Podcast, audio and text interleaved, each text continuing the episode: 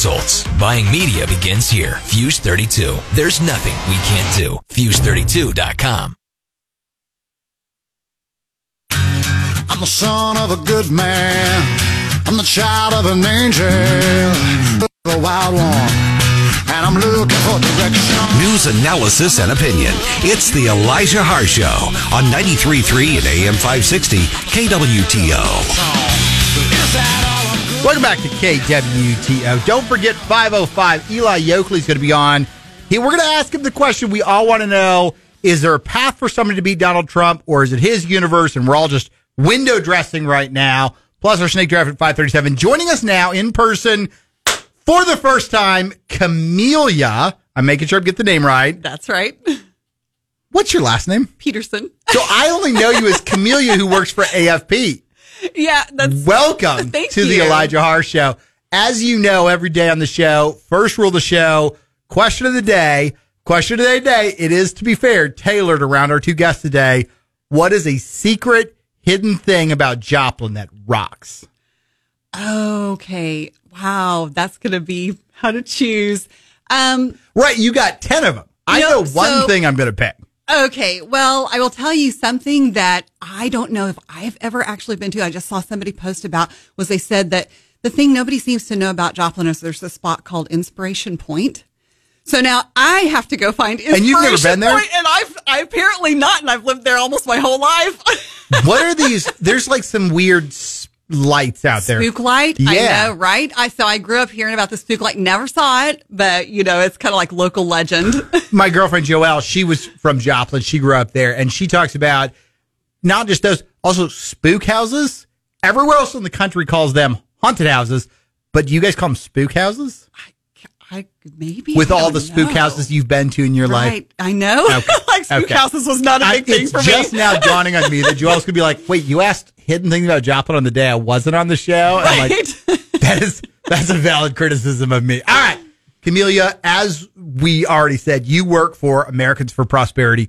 For our listeners, what is Americans for Prosperity?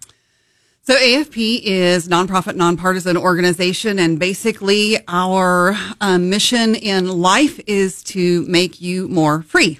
And so we would like to get the government out of your way and out of your pocket, and let you make the decisions for your own life. Okay, give us an idea what what issue sets do you all work in, Sure. or is it everything? I mean, obviously, it's not you wanna be more free, uh, taxes, Right. regulation, blah blah blah. But Right, for sure. We don't cover everything, uh, every issue that we you can think of.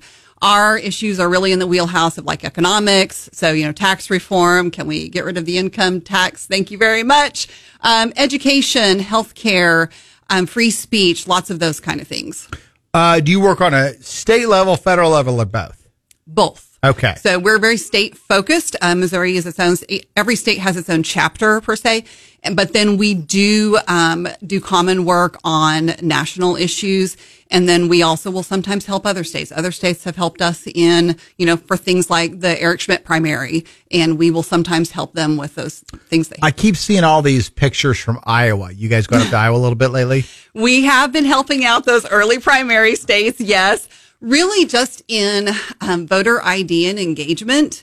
Um, because I will tell you that one of the things that came out of the 2022 election cycle that we found in the primary, um, when we engaged in the primary, not only in Missouri, but in other, you know, states across the country, people who voted in the primary that we also had contact with at the doors while we were knocking doors, 15% of those people had never voted in a primary before. So that's a big number and a big driver of why we are really hitting doors hard right now because that personal connection at the doors. Are these people, people that had just gotten old enough to vote? They'd never been engaged before. They got burned out and stopped for a while. They were people who voted in general elections. So I'm sure it's a mix. So, I mean, these were people who had just not necessarily voted in a primary before. Got it. And so, you know, in Missouri, the primary is the general, right? Right, right. Well, and Iowa's very unique because Iowa has a caucus. So Yes. it's not like you just show up and vote for president. You got to trudge through the snow on Saturday and spend six hours at a little schoolhouse. It, it's a, a, a complicated and very engaged process. For sure. And so that was part of what we were doing too, is figuring out, you know, who is already plugged in to the caucuses there, um, who's not, maybe who um, would be interested in doing that, and kind of, and also figuring out, you know, what issues were important to them and kind of where they were on the candidates. And um, we were up there last month, and people were still kind of all over the place. And the polling that you see now nationwide is not necessarily representative of caucus goers in Iowa. So it's it may not may is not the- look like what we think it will. What what do you what do you think it will look like? My guess, if I'm going to make a prediction, Yeah, the, the show. Nobody cares about stats. We care about analysis, projection, guesses. We don't. That's what we care about. so um, my guess is that it's pretty likely that Trump will not take the Iowa caucus. See, I've heard this. So I I was born in Fort Dodge. I know a bunch of people in Iowa, and a lot of them said the same thing. His organization doesn't seem as strong as some of the other campaigns, and he'll he should smoke the primaries, but caucuses are going to be his Achilles heel. Right. Well, and let's not forget in 2016, um, he did not take the Iowa caucus. Cruz had a better Cruz had- organization. and like, and ironically, Trump accused Cruz of stealing the election. Ah, this is just one of a few times. Yes, right. but yeah, And just clearly, Cruz's people in 2016 are DeSantis people this time. oh, I think so. Right. And I think DeSantis will probably have a very good showing in the Iowa caucus. How much in fact does does the Vander Plaats endorsement matter? Because he's been such an icon in the Des Moines and surrounding areas with his religious organization. He keeps posting about negative things about Trump. He's not endorsed against him, but he clearly doesn't. He's not with Trump. Right. Well, and so that is another factor is that you, the caucus goers in Iowa uh, tend to be made up of very evangelical people. And which so- up until last night I would have thought Tim Scott would have crushed with. Obviously, Tim's decided that the path isn't there, Right. And so the, all those are those people are free agents now. Now that both Pence Yep. and Scott, the two candidates that on paper make up a traditional Iowa primary or caucus voter, they're both out. I feel like there's a lot of free agents right now in the process. I would say my guess would be that Tim Scott supporters go to DeSantis. Okay. have to guess. Let's let's let's play the projection game because it's so much fun. Let's say Trump doesn't win Iowa. Mm-hmm. Does that alter the course of the primary? Because we've been talking so much lately about it seems like Trump's lead is just unassailable. Right. Uh, You know, I don't know. I don't know that Iowa's necessarily the predictor that everybody thinks it is, you know? um, and I think that it is, if you just are looking at the polling numbers right now, I mean, it looks like nobody can catch up to Trump. Now, one of the things that the polling numbers that we see most often right now don't show or like the levels of support that Trump has. Like you have your hardcore Trump supporters. There is nothing that can be done that would change their mind. And then you've got, you know, a segment of people who are more soft Trump supporters. They like him. They liked his policies. They like what he did. They could be persuaded to support another candidate because there are a lot of doubts about whether or not he would be able to win it in the general election. Give me give me sort of your assessment. Let's say Trump does survive. And I think right now the polls I- did see something yesterday. At this point in 2007, Clinton was leading Obama by 27 points.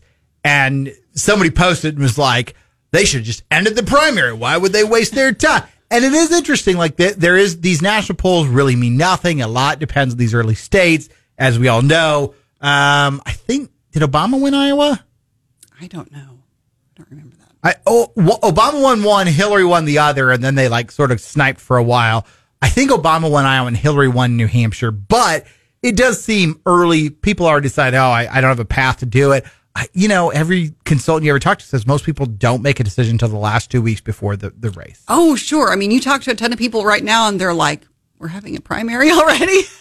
this is I, you people like you and I. We like live for this stuff, and I always say if you go to the gas station, they if they can name the governor, you're that's probably a surprise. People just that you know every day the goal is get the kids up, get them to school, Right. your job. They don't think about this Yep, you've got on a day to day basis, and so you know when you're we've got a governor's race here in Missouri. These guys are campaigning six days a week already. I'm like nobody's paying attention right now. No, no, no. It's it's very much insider politics in those races right now because you're right. The uh, the people who are going to get out and vote on uh, primary day maybe less so, but definitely in the general election, they're yeah they're not plugged into this yet.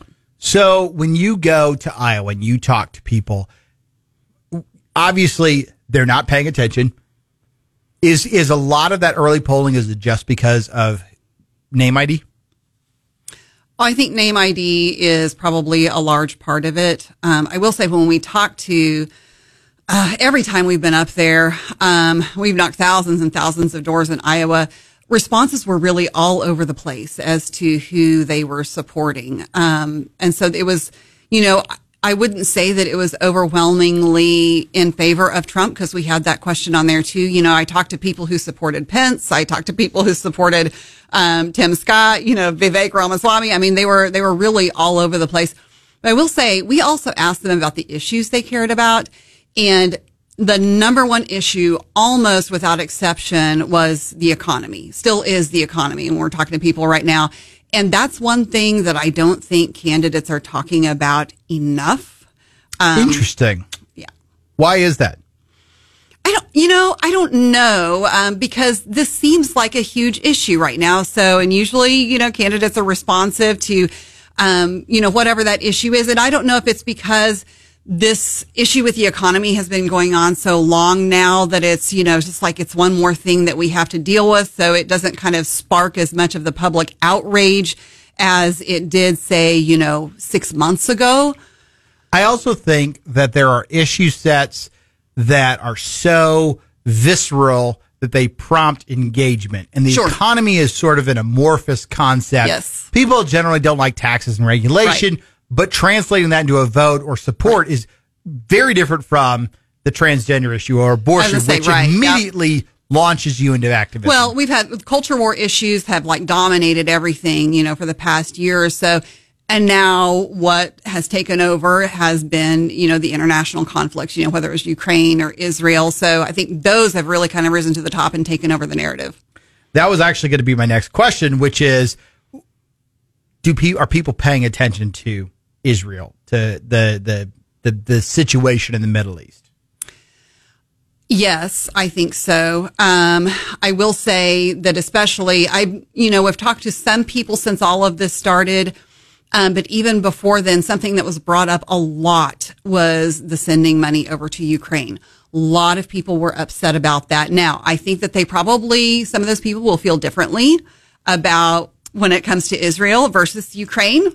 So, funny story. I'm sitting uh, last week at a Veterans Day performance. My daughter sang national anthem, and I'm sitting next to one of the other dads, and he asked me, he's like, "Oh, what do you think about the Israel stuff?" And so we started talking, and I asked him, I was like, "Oh, I was like, do you see it differently than Ukraine?"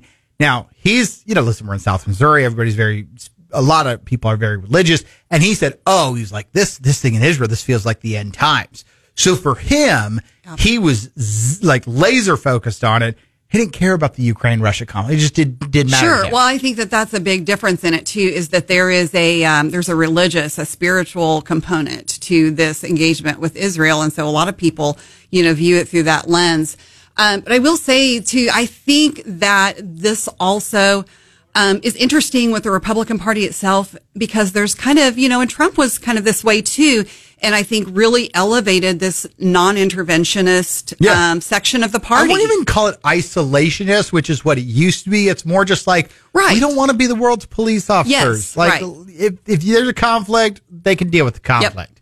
And so I think we're seeing this play out on the debate stage right now because Nikki Haley wants to embrace a very muscular foreign policy. Yes. Uh, Vivek, well, I don't know what Vivek believes. He's sort of all over the place. Uh, it's just kind of hard to pin him down. He always sounds very smart, but afterwards you're like, I don't know if I believe that. Um, but you know, for a long time, the Republicans were the, we want to join NATO and the United Nations and all this kind of stuff. And now I think, particularly within the Tucker Carlson wing of the party, there's a strong wing of this, like, why are we dealing with conflicts Right. all over the globe? Why are we 90% funding the United Nations and NATO? And, and why are we in NAFTA and GATT? And these were all Republican platform planks in, in the 90s. Yeah, it's interesting to see the pivot. I mean, I'm not upset to see it.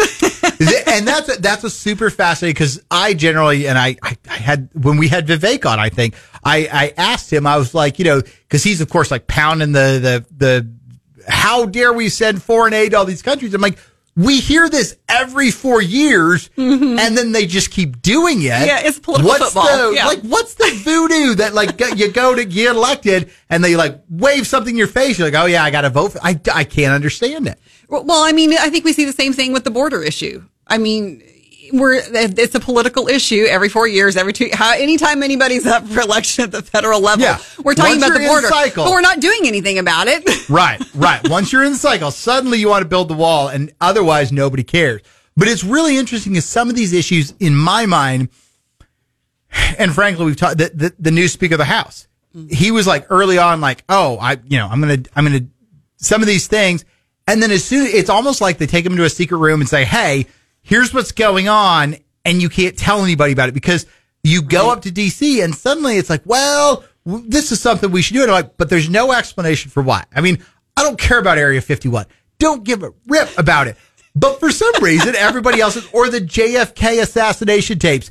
And I don't want to be a conspiratorialist, but it's like, it is weird that like, they're like, everybody gets up there, and like, yeah, we probably shouldn't release that. And I'm like, well, why not? What's the thing that's in there that America can't know about? Same with the J6 tapes. Like, what's in there Right. that we don't want, that's a national security secret or something that when you go to DC, somebody waves the fairy dust on you and suddenly like, yeah, that's probably a good thing not to do. And I just Probably- can't it's figure probably the aliens at the Capitol on I January 6th. convinced that the final scene of Raiders of the Lost Ark, and Gary doesn't know because he doesn't watch movies, but they're like wheeling the Ark of the Covenant into this warehouse. And I'm convinced that every person who goes to Congress gets walked into the warehouse and like, here's the secrets The of the United knowledge. States. And you can't tell. In fact, and this is a little known secret, when you get sworn into House Representative Missouri, one thing you swear is that you will keep the secrets of the House. Oh my goodness, I heard that for the first time this last year and I was like, what is Right. this? right.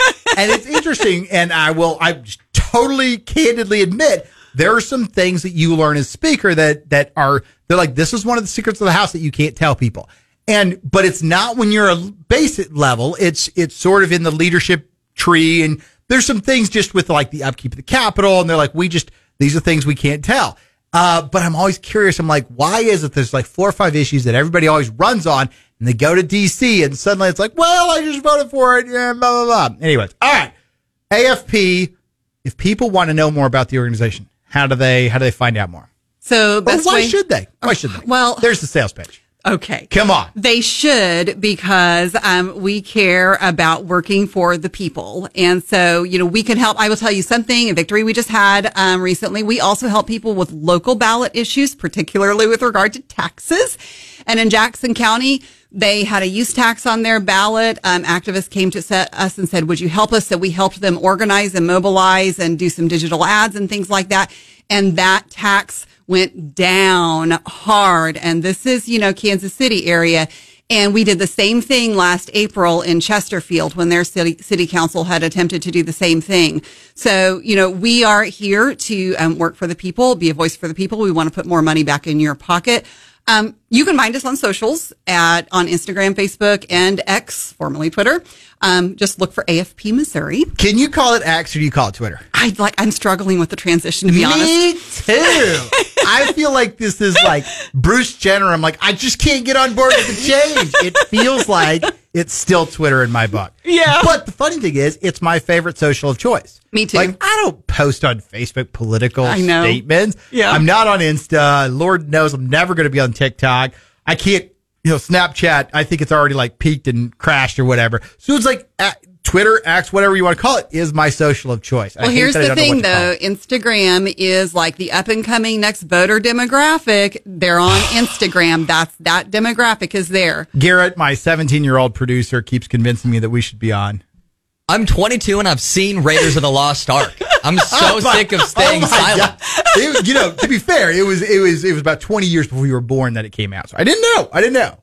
Well, I, uh, You ridiculous know, one- slander. well, Slander. one time movies were in black and white. All right, Camellia, anybody wants to follow you on social media, how do they do that? Uh, on Twitter and Instagram, both I'm there at Rare Camellia. And so, you know, Is it because Camellia is not a normal name? Yes. Okay. Yeah, there's a story behind it, but that's no time for this. Also, have something coming up in Springfield um, this Friday evening. With the St. Louis, or not the St. Louis, sorry. I was like, you know, not we're St. doing it in Springfield, though. No, no. Southwest Missouri Young Republicans and um, Congressman Eric Burlison and Senator Curtis Trent will be doing a Thanksgivmas event that AFP is sponsoring with the YRs um, down at Thanksgiving. This sounds like Thanksgiving. We're like combining holiday. all of the holidays in one, and it's it's a free dinner. We would love for people to come out. Chris Mahanza Quantica or whatever they yeah, call it. right. Yeah. so Friday evening, you can find the link to it on socials. We just ask people to register so we know how much food to have. Very good. I know Friday I'm taking the kids to see Esther down in Branson, so we'll be there. But anyways, all right. Camellia Peterson, Americans for Prosperity. If you want to check them out, jump on the socials. You'll find them there. Thanks so much for joining us today. My pleasure. All right, we'll be back. We'll answer the question of the day. Don't forget 505 Eli Yokley, and of course, the snake draft at 537. Say that